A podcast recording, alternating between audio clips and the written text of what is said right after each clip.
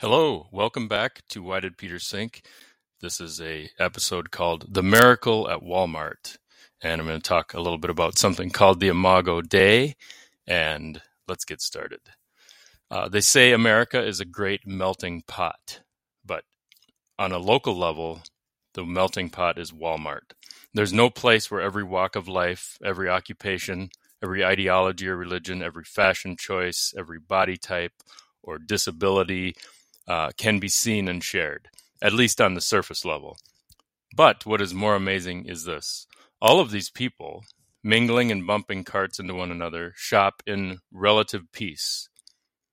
Okay, yes, occasionally there's a police car outside of the Walmart, but I've also seen them at Target or Costco too, just not nearly as often. Uh, perhaps this general peacefulness is because everyone in the store at Walmart is focused on getting what they want and then planning on promptly leaving. As long as no one pokes a thorn in the side of our consumerism, apparently we really can get along. Now, for as long as I can remember, Walmart has been slammed as the angel of small business death. Walmart holds a unique place of anger in many hearts on both the right and the left sides of American politics. I've even heard uh, one hyperbolic person I know say they would rather walk over hot coals than go into a Walmart store. Uh, one thing about people, especially nowadays, is we really enjoy arguing, um, especially about politics, economics, and religion, uh, but even things like retail stores. And mostly we argue online and we just stew about it silently um, and not in each other's faces. Every now and then it erupts and we see it on a recording. So there was an old saying um, arguing with an engineer is a lot like wrestling in the mud with a pig. After a few hours, you realize that the pig likes it. Uh, to that point, about 10 years ago, I sat in a meeting room for an entire week of product design, listening and occasionally contributing to a battle between front front end web engineers, programmers, over which JavaScript library we should select for use in our product. And this was, yes, an entire week of arguing about a part of our product that customers would never see and never care about. But the arguing went on and on and on.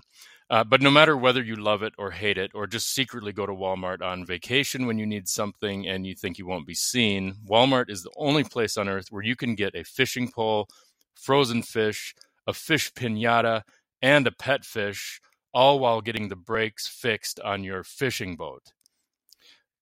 From my years of listening to disdain for Walmart, the problem for many consumers is not the global supply chain or the treatment of the workers or their environmental impact. The real issue shoppers have with Walmart is that they don't want to mingle with the people who shop there. There's a subtle implication towards something awful when a voice laments, I had to go to Walmart, as if they just used a porta potty on the third day of a, of a music festival.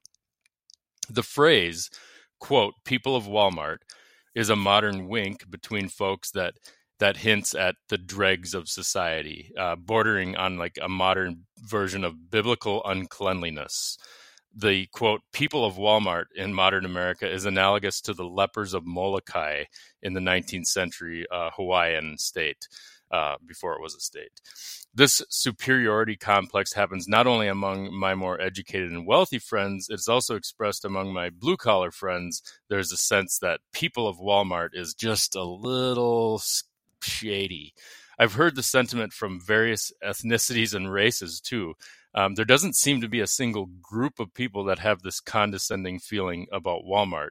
I can't discern who will hold the sentiment about Walmart the disgust for Walmart transcends our usual tribes, so I can never tell who will start to show symptoms of illness when the word Walmart comes up in conversation. In any case, I've come neither to bury Walmart nor to praise it, but mostly stand in observation of it as the modern marketplace, uh, like the agora of classic Athens, but with light speed logistics, rock bottom prices, and no coupons needed and no one like Socrates appears to be hanging around in Walmart um, philosophizing, or at least I haven't seen it. I do have a comment about the T-shirt section. That's for another episode. But um, aside from the military, um, a hospital emergency room, and maybe a water park on a hot summer day. There's no place of greater diversity slammed together and in constant interaction than your average Walmart. College campuses in corporate America are the two least diverse environments in America that I have been a part of or ever lived on, uh, been among, um, despite colleges and, and corporations constantly trumpeting their claim to that prize. Um, in my university and corporate travels over the past 25 years of my life, I've yet to see a hillbilly wielding a dry erase marker in front of a whiteboard or a man with gold teeth refining a PowerPoint presentation. However, I've seen both of these people at Walmart regularly. Real diversity is where you have every class, every race, every religion, every level of education, every disability, every propensity, every shape of human being imaginable pressed into one space. And corporations and universities absolutely are the least diverse places I've ever been, but they pretend they are the most. Anyway, what Walmart does is it teases out our prejudices. I would go into Walmart and see someone and shake my head. Yes, I I yeah, I would comment, "Look at that guy. What what a mess. What an absolute mess." Uh, perhaps you know what I'm referring to. Um, I suspect you do if you've ever gone to Walmart. Uh, there are websites dedicated to the people that I'm referring to, like um, peopleofwalmart.com. And I'm, I'm not giving a link to that here because while the site is funny, it's mainly for like sophomores in high school, especially the daily feature creature. So I realize that comedy can be mean um, there are various ways to get a laugh, such as thwarting expectations, shocking the senses, or, or good old fashioned body humor that we humans have perfected over thousands of years and now we can't talk about because it's taboo. Um, body humor definitely no longer allowed. Um, and even the differences between people that we have attributes that are comical, uh, that are different. Um, so and I'm not going to pretend I don't laugh at those things because I I like humor. In fact, I'm probably too much into it sometimes, where I've got you know I can get myself in trouble for laughing at things. Um, as I've said before, don't let this blog podcast fool you. I am flawed in in more ways than one. So yes, I laugh at body humor. Um, for instance, if you've ever seen the trilogy of movies known as Shrek, Shrek Two, and Shrek the Third um, I enjoyed those movies, and but those movies do not exist without body humor. That's all it is. Here's a quick summary: Shrek, he's ugly and overweight. Prince Farquaad, he's short and dandyish. Prince Charming, he's a good-looking rich prick. The end. Roll credits. That's the whole movie. Oh yeah, yeah. There's more characters I could cover there, the donkey and so on. But anyway, people don't really tire of height and weight and fart jokes because and this is modern blasphemy to say today, our bodies are funny. There's just no way around the fact that human bodies make us laugh, and we all know they make us laugh. But some of us today are getting very good at the art of taking offense. We are experts at taking offense at anything. Oh, but surely, even those folks have to stifle, stifle a laugh when they see America's Funniest Videos classic clips of um, such classic scenes of man getting kicked in the crotch, for example or man falling off trampoline. Hilarious stuff. I don't care how what age you would have lived in, it would have been funny. Man slipping on ice. That's that's funny. I'm sorry. To deny that bodies are funny is to deny one of the better parts of our nature. But we are denying it, and as a result, comedians are declining to book shows at corporations and campuses, which are, as I've already mentioned, the least diverse places in America, with the least oppressed people in America who are obsessed with their own oppression. And as much as they like to try to tell us otherwise it's the it's true um, consider classic books that use body humor like don quixote and sancho panza. It's the skinny guy and the fat guy buddy adventure story. You have a confederacy of dunces. The main character ignatius Reilly, is a stream of endless body humor. Or the movie the princess bride. Um, it would not even be a movie worth watching without the six fingered man, Andre the Giant, uh, the albino hunchback torturer, the old hag with all the warts, and the many speech impediments and characters that the characters have, in particularly the priest who mixes up the letters W and R and L while he's doing the wedding scene. So uh, it's obvious, it's kind of humorous that Rob Reiner has probably the most insulting body humor movie ever, and he would take offense to that himself. Now it seems like so. Anyway, times change, um, and you know, body humor is still funny. We just pretend it's not now.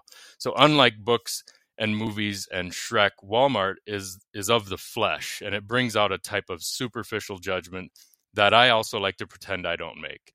So why does this happen at Walmart? Because in that store lives the full array of rednecks and hippies and preppies and snobs and slobs and spinsters and bachelors and gangsters and people with eight kids and wankers and studs and duds and broods and dudes and litters and critters and fops and goths and sloths and freaks and geeks and some people that even give me the creeps and maybe i give people the creeps who knows? That's the thing. This is what where i'm going with all of this.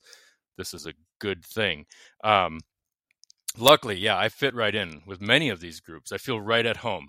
At at walmart i realize these are my people. These are my people. That's where i fit in back in college i read about a morality test in a marketing class of all places a morality test and it was it was called the tv test the TV test goes like this: when engaging in an act of of really anything, but if it's questionable ethics, um, if your actions were being broadcast to the world, say like in the movie The Truman Show, you should ask yourself this question: Would you still perform the act if the world was bearing witness to what you were doing? And that was a fine test for me to consider in 1997, as at that point I didn't really have much time for God. Uh, but any religious person knows that this test should be called the God test. I mean, the TV test. It's actually funny when you think about it how secular uh, academics took something uh, which would be God watching you and said, "What would you do if the if other people were watching?" It was the TV test. Um, the God test requires no studio or camera since we are always under the oversight of God. The TV test is a secular test of morality so if you wouldn't cheat on your partner while being watched on TV, you should probably just skip hitting on the waitress. If you wouldn't stuff $20 bills in your pocket when running a cash register and being observed on TV, it's a good idea to put the money into the drawer. Stealing, cheating, getting drunk, lying, acting rude, watching porn, the TV test is, is indeed a good test to reveal unchangeable moral rules. For the record, shopping at Walmart is an act I would do while being filmed on TV.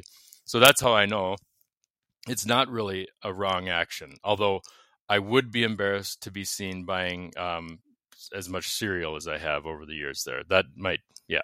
Um, this TV test works well for determining right and wrong. If you take these two actions, say smoking cigarettes versus watching pornography, would you be willing to see, be seen smoking or would you be willing to be watched be while you watch, say, pornography. Um, if I was saw smoking on television, I would not feel my conscious conscience eating at me at all. On the other hand, watching porn is something I would definitely not want to be seen doing. So it's easy for me to tell which one of these acts is immoral. One is bad for my health, but the other is bad for my soul. Oddly, many people see smoking as a modern sin, while watching porn is no longer really considered to be wrong at all. So eating sugar for many is a modern sin, especially if you talk to people with on on these diets where sugar is like anathema. Uh, but I would I would eat a whole bowl of honey bunches of oats on NBC's Today Show and probably not feel ashamed. Um, I wouldn't be proud of it, but I would not feel my conscience telling me that eating those added grams of sugar is morally wrong. Um, although you know it depends on how much I'm eating of it. So clearly, if you don't want to be seen doing something in public, you can be certain that it's not right. Uh, the internet, the internet age has attempted to flip various acts from vice into virtue, but the small voice within whispers the real answer to us. The TV test has its merits, but there's one problem, a rather large problem. This kind of test relies on external feelings of how you would act if being observed. This goes directly to our need of approval and our sense of honor and shame. And as our culture is moving into a honor and shame uh, more and more, that's that's significant. What this test lacks is internal motive. The TV test is all about what others think about you, not what you think about yourself or how you see the world. Er, now I, I know it's probably getting to the point where it's like, oh God, not again. Here we go onto the religious stuff. But yes, that's exactly where I'm going. The problem of the TV test is the underlying motive. So let's take the example of the temptation to eat grapes in the produce aisle. Doing the right thing is a wonderful thing in itself, since if you know someone is watching, you probably won't snatch grapes in the store as you slip through the cool and concealing fog of the produce misters. Ah, it's nice on a summer day in the produce aisle when the mist is. Anyway, but that decision to do the right thing and not eat the grapes that you haven't paid for is a change in behavior that comes from fear of being caught from someone holding up your immoral act and showing it to the world like they'd pulled some snake out of a out of a downspout and holding it up. Um, in other words, it comes from coercion of outside forces. And make no mistake, Walmart and Target will prosecute, as many errant teens have discovered the rule of law in this way. No one wants to be outed in the local police blotter as a as a grape lifter, a shoplifter of grapes. But don't we all want to eat some grapes at the grocery store? But we don't eat the grapes if there's a fear of getting our hands slapped. So note, just stay with me here for a minute on the grape metaphor as a surrogate for all temptation, a stand-in for all temptation. You can replace grapes with whatever vice you have, such as doing drugs or stealing or cheating or lying or getting drunk or gossiping or uh, attending swingers orgies or or rejecting your family or anger at your mother-in-law or flirting with your ex on Snapchat. You get the point. True change in behavior does not come from fear. It comes from inner change, and trust is another word for faith. This comes from a change in the heart in other words, doing the right thing can be done by a robot that is programmed to act on certain conditions. That is what totalitarian societies strive for by attempting to convert people into robots based on fear. If this, do that. If not this, then proceed to jail. If still not obedient, flog 20 times, then loop back into society. If still low morale, send to re education camp.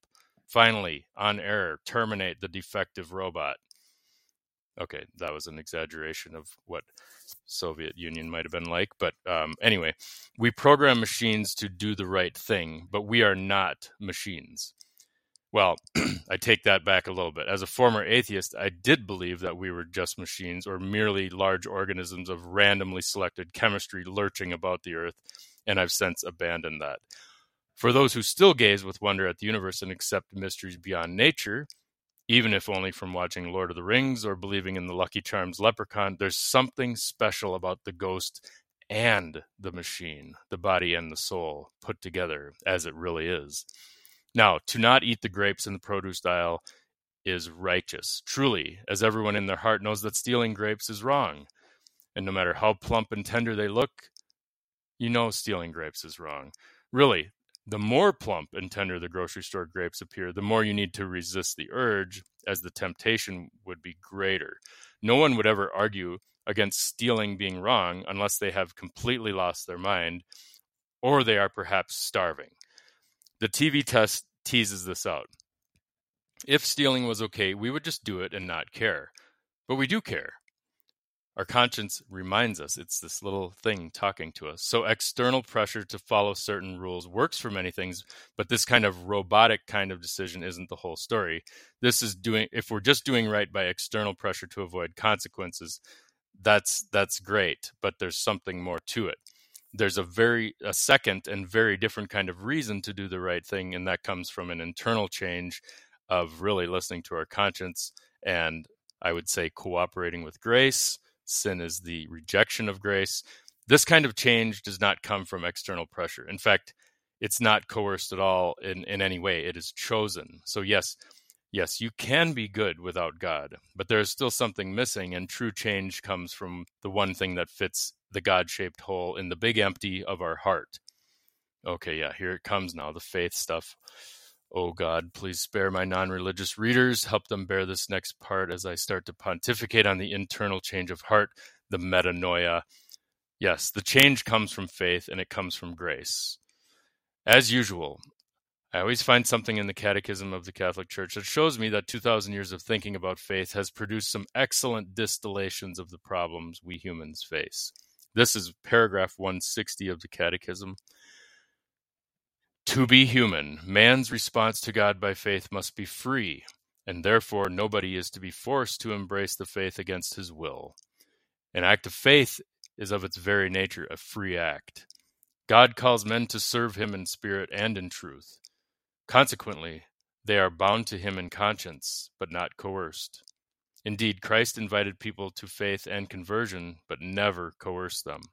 For he bore witness to the truth, but refused to use force to impose it on those who spoke against it. His kingdom grows by the love with which Christ, lifted up on the cross, draws men to himself and women. Forget about the TV test. I have a new test called the Walmart test. And you can do this test even without being a Christian, but it's much easier if you are. Upon entering the Mart, I, am such a regular at Walmart, I just call it the Mart. So even before you enter, you can start this test while you're in the parking lot. Pin the single idea on your brain's bulletin board right here. Every person you see is a child of God. Every person there is important, and you can see Christ in every person's face. Seriously, when you get out of the car at Walmart and you see someone in the parking lot say, Every person, that person is a child of God, that person's important. I see Christ in that person's face. There's a saying I've stolen from a guy who signs his emails with see Christ in others, be Christ for others somehow it's always these short proverbial sayings that stick the best in my brain and make the most sense. They cut to the chase. And this may be because I'm in my 40s now, so phrases of eight words or less are necessary. By the time I'm 80, it'll probably be down to two words and then just a grunt once I'm in my 90s if I make it that far. This includes seeing Christ in the person that would win. This is critical the person you think would be most likely to become Hitler in your mind's yearbook of societal characters. You probably know who I'm talking about. You know who it is. How do I know? Because everyone has a scapegoat. We all have a villain that we brook our own ego against to affirm ourselves and say, I'm good, that person's bad. If any behavior smacks of evidence for original sin, it's that humans seem wired to seek something or someone to hate. So we want approval and we want love and we're capable of much love, but we also gravitate gravitate toward hate just all too readily. We need that opposing force to support our own yearning for righteousness and self-love. Honestly, don't we just seek out anger? Don't we actually go looking for it sometimes? Last night I sat down in my chair, quite content for a moment, and then a minute later, I looked at my phone and saw an article of, on the news, and I clicked on it, and then I became instantly agitated. And I realized afterwards, did I not perform that act myself? Did I not just become angry by my own volition? And for what reason other than I was feeling content and happy? I sought out something to irritate me and disrupt the peace. I went looking for this news site, uh, an article, and I I did it to myself you know i was seeking like it's like i was seeking agitation and the phone giveth the phone oh it giveth why do we want to dislike something despite all the love memes that we post on facebook or social media there's an equal and opposite force pulling us in the other direction one of the most fascinating phenomenons to watch on social media is to have one of your friends or relatives or whoever that posts a picture of his or her family and some very nice photo, followed an hour later by some vitriolic partisan article about a lightning rod political topic. Love, hate, love, hate. It's like they're saying, here's something I love, and later, here's something I hate. And it's weird. It's like this um, the Pharisee and the tax collector kind of parable happening all the time. Uh, the happy and the loving posts almost seem to act as a counterbalance to claim their image of how we feel about them back from the stronger yearning to communicate how angry they are about something in the world or something really as resentments are usually some kind of masked guilt i i hide these people's feeds because i can't handle the constant love hate and i try to actually never go go on facebook as little as humanly possible um, and it's not i don't hide them because i don't like the people it's because i have to deal with my own tendency toward love and hate along with theirs so I say one at a time, people, get in line. I've got my own flaws to fight before I can handle yours and whatever political thing you're upset about. And this is where the internet's poison gets nasty for society as a whole, because um, as our as we use it like a mirror for our thoughts, and and now instead of just dealing with our own extremes, we get to observe and react to everyone else's internal monologue as well. And frankly, I'm not equipped for flaws beyond my own massive problems and insecurities. So now, this shame and honor culture of love, hate, the fire hose of love and hate, of opinions, it can live rent free in our heads. And many of us have taken up, have allowed things to take up permanent residency with this fusion of social media into our lives. I mean, if you're on Twitter, you are possessed by a, a demon, I think. Um, anyway, even before social media, comments to articles on webpage were rife with extreme and extremism um, and it has this honor and shame type of feel. This is exactly why I don't have comments enabled on this site. Because um, have you ever, have you ever, have you ever in your online life read the comments of an article or a social media post and felt better afterwards? Has that ever brought you a sense of rest and peace? Have you ever scrolled and said show comments and then said that was a good idea? It's like it's kind of like getting drunk and saying the next morning that was a good idea um, instead of like going to exercise that's where someone you'd say like that was a good idea yeah exercise that was a good idea um, calling my mother calling my you know someone you love that was a good idea. Posting something online um, yeah, no. Have you ever moved on from typing and commenting and and kind of needling something online and felt like that that left you with a good feeling? Because i haven't. Um, typing online is a good place to use the tv test. And you'd say would i type this comment if the world were watching me funny thing is the world is watching you online although now we have all these an- anonymous things like reddit and and all these other places where we can just be as cruel as humanly possible and you can just leave it there like a time bomb for the next person to come along and read.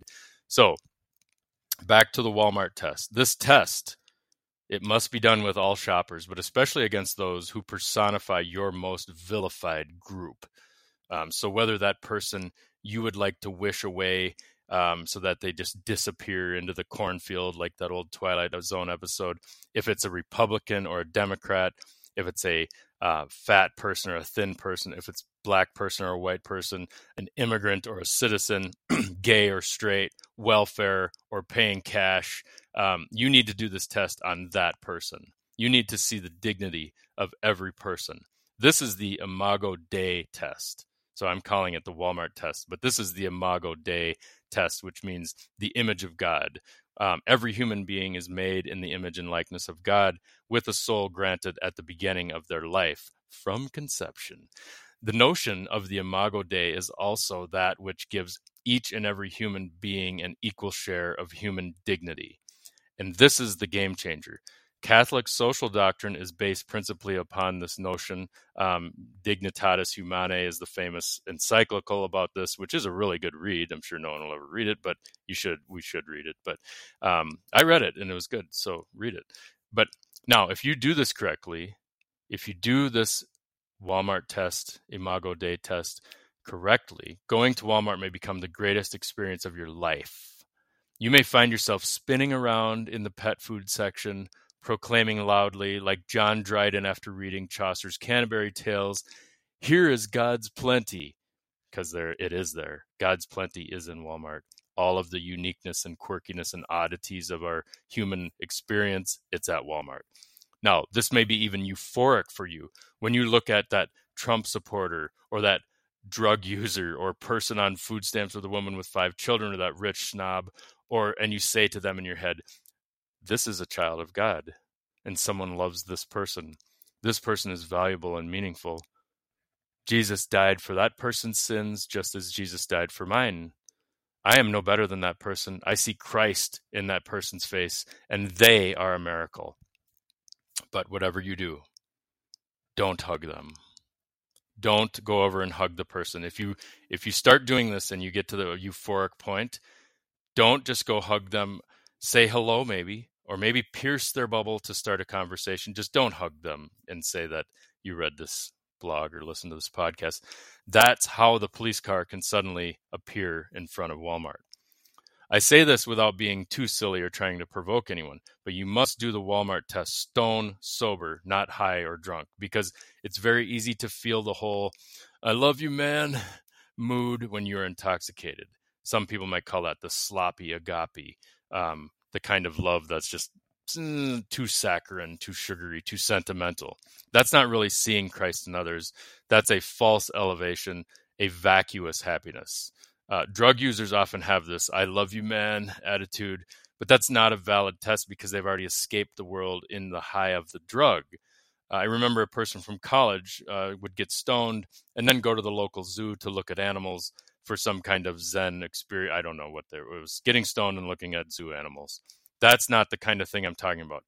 Do not go to Walmart like that. This is a sober test a test of internal change, not external change, not to be created by coercion or chemicals. This is a test about choosing to orient your life toward Christ and to see Him everywhere in every person's face. True change is internal, it requires a turning toward God, toward, not away, not a way toward. Um, this is the part that I never understood about Christianity for the first 30 some years of my life. I saw it as mostly rules as buildings, as rituals, as a path to righteousness uh, through actions. I, I didn't really get it. And that's not what it's about at the root. All of those things, like rituals and nice churches, they help us stay on track to the true destination. But it's not only about the laws and the rules. That's not the main purpose. The primary purpose is to change how you see. The purpose is to make change from the heart, which changes your entire vision of the world. For those that think Jesus was a great moral teacher, that's a key part, but not the whole. It's about sin, forgiveness, and acceptance, and number one above all, about seeing the world as Christ saw the world. It's about entering into the suffering with others, not against them. It's removing that competition that you need to be better, um, that you're somehow better than others. Um, Christianity is, above all, a way of seeing, Everything else in Christian life flows from and circles around the transformation of vision. Christians see differently, and that is why their prayer, their worship, their action, their whole way of being in the world have a distinctive accent and flavor. That's from Bishop Barron, uh, a little book called Centered. How else could the martyrs be burned to death while still praying for the one who lit the match? That sounds like drug induced behavior, but it's not. For someone about to be killed and still see Christ in the face of the killer, that is such a radical idea that goes against all instinct. Um, drugs like liquor and politics, which absolutely can be a drug, could never give that much of the I love you, man feeling.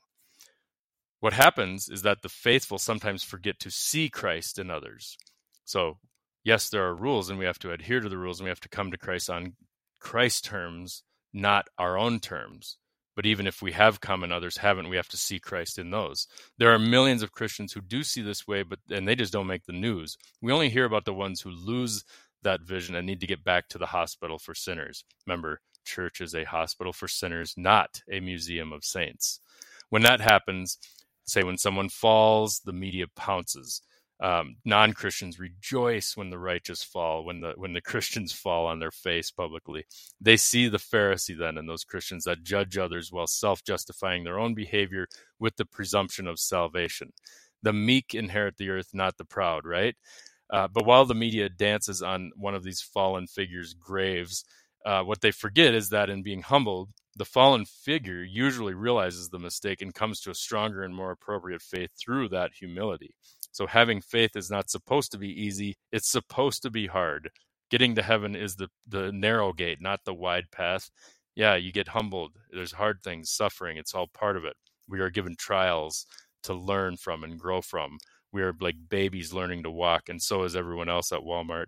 They're all babies learning to walk, so am I. The second part of my stolen saying, be Christ for others, the second part, it means letting go of this zero sum game of needing something for every action I take. Um, I have to let go of the self and the never ending wanting of more. I mean, hasn't that ex- been exhausting? It's exhausting. More money, more recognition, more likes, more house, more car, more sex, more drama. It becomes so repetitive, always wanting the next thing, the new shiny toy, the next experience, that it's like a hamster on a wheel running for no reason. Actually, a hamster probably does run for a reason, but what we're doing is not. This letting go means you get you go into servant mode and wind up receiving more than if you had gotten what you wanted. Someday I dream I will walk into Walmart and I'll see two people, perhaps a Republican and a Democrat, gripping each other's ears with both hands and saying simultaneously, How did I not see this before? But I won't hold my breath. I won't hold my breath. The Walmart test is where you you can choose to mock those you feel superior toward. You can choose to disdain, disdain your perceived enemies. You can mock them with body humor, or or you can choose to see Christ in each person's face. This is not meant to be easy. It never was meant to be easy. Um, as a Christian, you are not even meant to be loved. Jesus even warned us that the, that we will be hated for His sake, and if someone hates you, take heart, because you found the perfect subject for your Walmart test. Can you love the person that that you hate the most? Better yet, better yet, can you love the person that hates you the most? Can you pray for your enemy? I bet you can. I bet you can. I'm going to close this one out with a quote from The Imitation of Christ from the version I have, page 47, the Ignatius Press version. Here's something important to remember God will have us learn to bear the burden of one another's faults. Nobody is faultless. Each has his own burden to bear, without the strength or the wit to carry it by himself. And we have got to support one another, console, help, correct, advise one another, each in his turn. Meanwhile, there is no better test of a man's quality than when he cannot have things his own way. The occasions of sin do not overpower us, they only prove our worth. All right, that's it for this episode. Go to Walmart, see Christ in others, be Christ for others, see the dignity of every person in their face. Just don't hug them. Thanks for listening.